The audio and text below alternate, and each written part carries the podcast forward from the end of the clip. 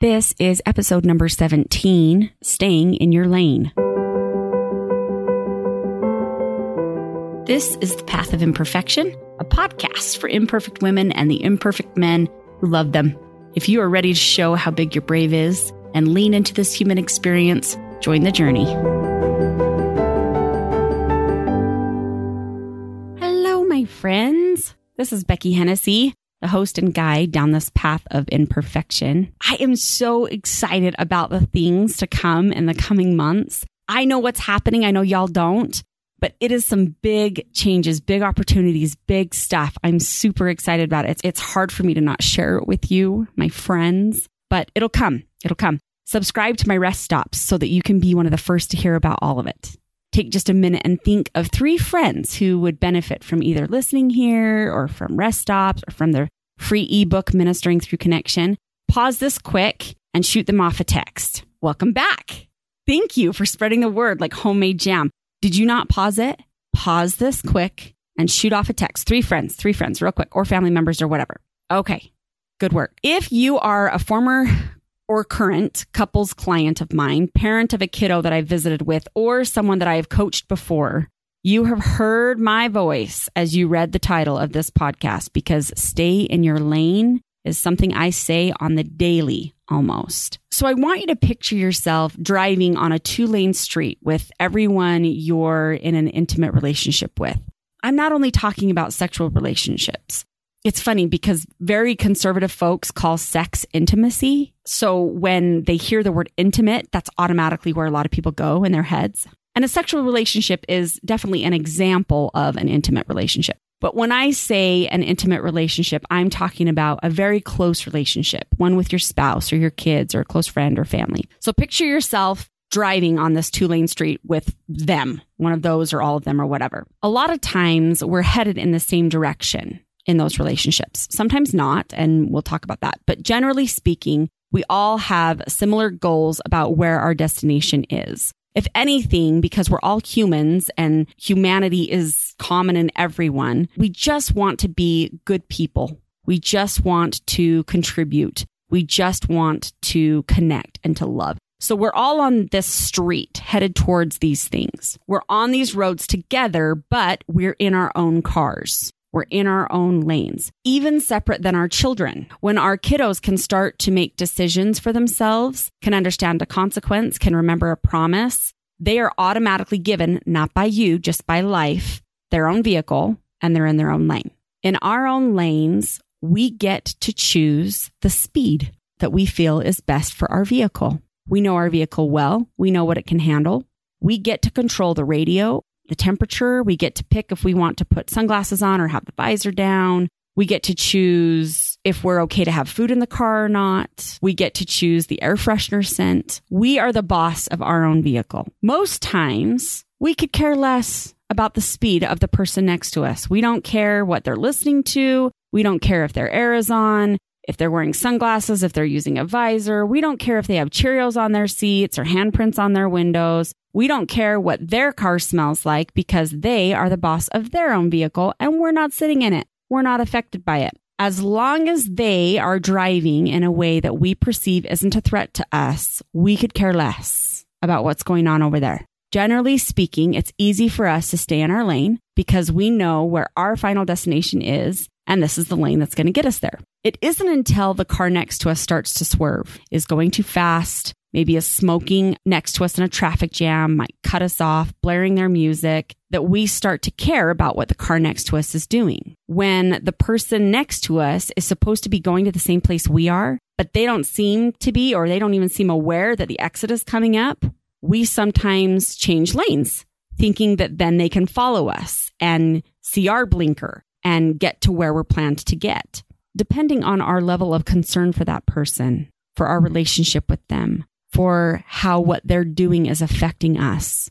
We sometimes pull our car over to the shoulder of our lane. We park it. We run like a crazy person across oncoming traffic and we jump into their passenger seat. Y'all, I have seen it many times. I have seen even times, I kid you not, that a person not only runs like a crazy person across oncoming traffic to get in someone else's car, but they go to the driver's seat, they yank that driver out of the car and they start driving either with that previous driver in the back seat or leaving that previous driver in the dust. Now, it sounds like madness. Madness. This is happening on a regular basis.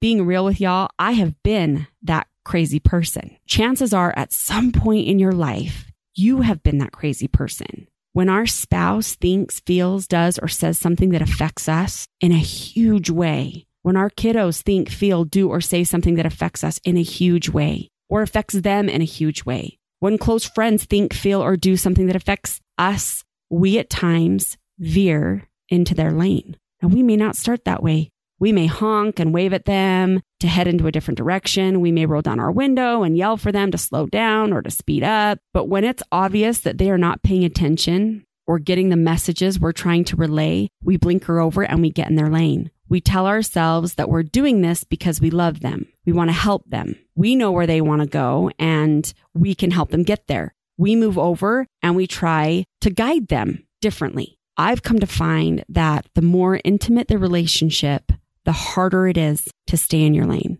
Now, depending on the threat of harm, depending on how far off we see they are, depending on the decisions they're making, depends on how bonkers we're willing to get.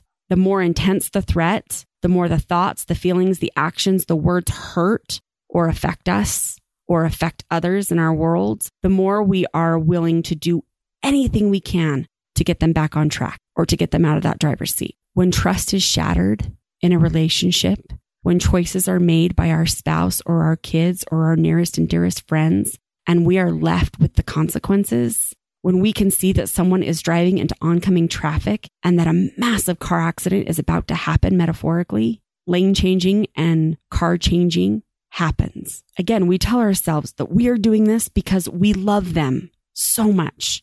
Truth, we're doing this because we're scared. We are terrified. We are scared about what their thoughts, their actions, their feelings, and their words are going to do to them. And we are terrified of what those things are going to do to us. Sometimes that fear grows into insecurity. Sometimes it grows into pride. Sometimes it grows into both, which is crazy confusing, but more common than not. When something happens that betrays trust, when choices occur that ensure negative consequences are to come, when they know better and they choose not to do better, when we are heartbroken because of someone else's thoughts or feelings or actions or words. We oftentimes feel completely out of control of our own lives and our own selves. We feel helpless and we feel powerless. And because we are hardwired to want self control and hardwired to want connection, we start to spiral. We unravel. We become uncontained soup because we are humans. I am here to tell you that the best way for you to survive those experiences those relationships, those hearts, is to stay in your lane. I know it sounds bonkers and I know it is hard. I know because it is something I have to remind myself all the live long day. As a daughter, as a wife, as a mom, as a sister, as a friend, as a disciple of Christ, staying in my own lane is hard work because I love deep and I want everyone to end up together. In fact, that's what my heart hurts about the most. The fact that at the finish line, it may not look how I hope, with everyone I hope to be there. I remember not long ago when I was having a really hard time staying in my lane because of the ramifications that someone else's choices could have on my own children. Y'all, when it comes to my babies, I become a mama bear real quick. I would run into traffic for my babies nine times from Sunday. On this particular Saturday, I had cried my prayers. I went to the Latter day Saint temple I bawled the entire session. I cried the whole drive home. I cried another prayer and I still had no peace. I was doing my best to stay in my lane as I preach and preach and preach so many times before. I was doing all I could possibly do to stay in my car. I had no peace there. The other lane looked really, really tempting and the other car looked really, really tempting because maybe there was peace there. The following day, I went to two of the dedications of the Jordan River Temple, one which was actually in the temple. I can't remember if it was in the first or the second, but in one of the talks of President Eyring, the second counselor in the first presidency of the Church of Jesus Christ of Latter day Saints, he told about how his heart was likewise heavy with the same burden I was feeling. And what he said gave me the peace I so badly needed. He said that there was a time that he was worried that the choices of others might make it impossible for his family to be together forever, and that he had mentioned that worry to a prophet of God. That prophet then said to him, You are worrying about the wrong problem. You just live worthy of the celestial kingdom, and the family arrangements will be more wonderful than you can ever imagine. President Eyring was told to stay in his lane. I'm no mind reader, but I can absolutely hear you, yeah, Butters. Yeah, but aren't we supposed to cleave unto one another? Aren't we supposed to be in this together? We've made commitments, agreements. Aren't we supposed to parent? Aren't we supposed to whatever? I'm the spouse. I'm the parent. I'm the friend. That's part of my job is to help them, to keep them on the right track, to bring them back. It is all about intent and it is all about delivery. If the intent to connect spiritually, emotionally, mentally by sharing something you've come across that has helped you, inspired you, touched your heart, or been an aha moment for you, share it. If you want or need to physically connect out of love, not obligation, not because you should, not because they need it per se, reach out. You share and you reach out by owning it as something that helped you, not as something that helped you and may help them, or as something that you were inspired to send for them. You can be inspired to share things and to reach out, but stay in your lane with that. Share it because it helped you, because it inspired you, and because you want to connect to them. If the intent is to enlighten them, to educate them, to spark desire in them, to save them, or to fix them, remind yourself to stay in your lane and that by you trying to fix them or save them, you could easily be standing in the Savior's way of doing that. Your job is not to save or to fix. That is his. We don't disregard other drivers' choices, especially if they're unsafe. If someone is speeding next to me, I become super aware and a little bit cautious, but I am cautious in my lane. If someone's smoking and there's traffic or if their music is too loud, I roll up my window. If they are clueless and the exit is coming up, I get off the exit. And I know that eventually, if they really want to end up at the same place we agreed to meet up at, they'll figure it out and they'll get there because they saw me get off on that exit. They know what exit we're getting off on. If it's truly the desire of their heart to join me, they may have to do a U turn or get off somewhere else and turn around, but they've got to do it. I know it sounds easy. Maybe it sounds super complicated. It is possible to stay in your lane, even through these hard things. As you stay in your car, as you stay in your lane, you will obtain peace. Peace is not relief. Relief can feel different than peace. Peace is the feeling of, it's going to be okay. I don't know how. I don't know when. I just know it's going to be okay. That is peace because you have 100% control of your thoughts, your actions, and your words. That is it. You can't control how you feel. We've talked about that a million times. But as you choose your thoughts, your actions, your words, typically certain feelings occur like peace, comfort, humility, love.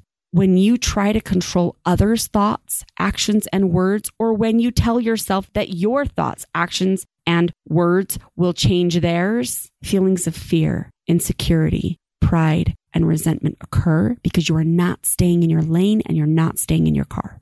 Let's agree to stay in our lane this coming week and in the coming days and weeks and months and years to come. Let's commit to be the driver we need to be in our own vehicles and to be an inspiration in the choices we make about our own thoughts, our own actions, our own words. They're on the road. They're going to see it. They're going to see that you get off on a certain exit. They're going to see what speed is legal. They're going to see you in your car smiling and singing along to your most favorite song. And they're going to want that. Enjoy the journey in your own lane, in your own car. Keep braving the battle, even though it is so hard sometimes.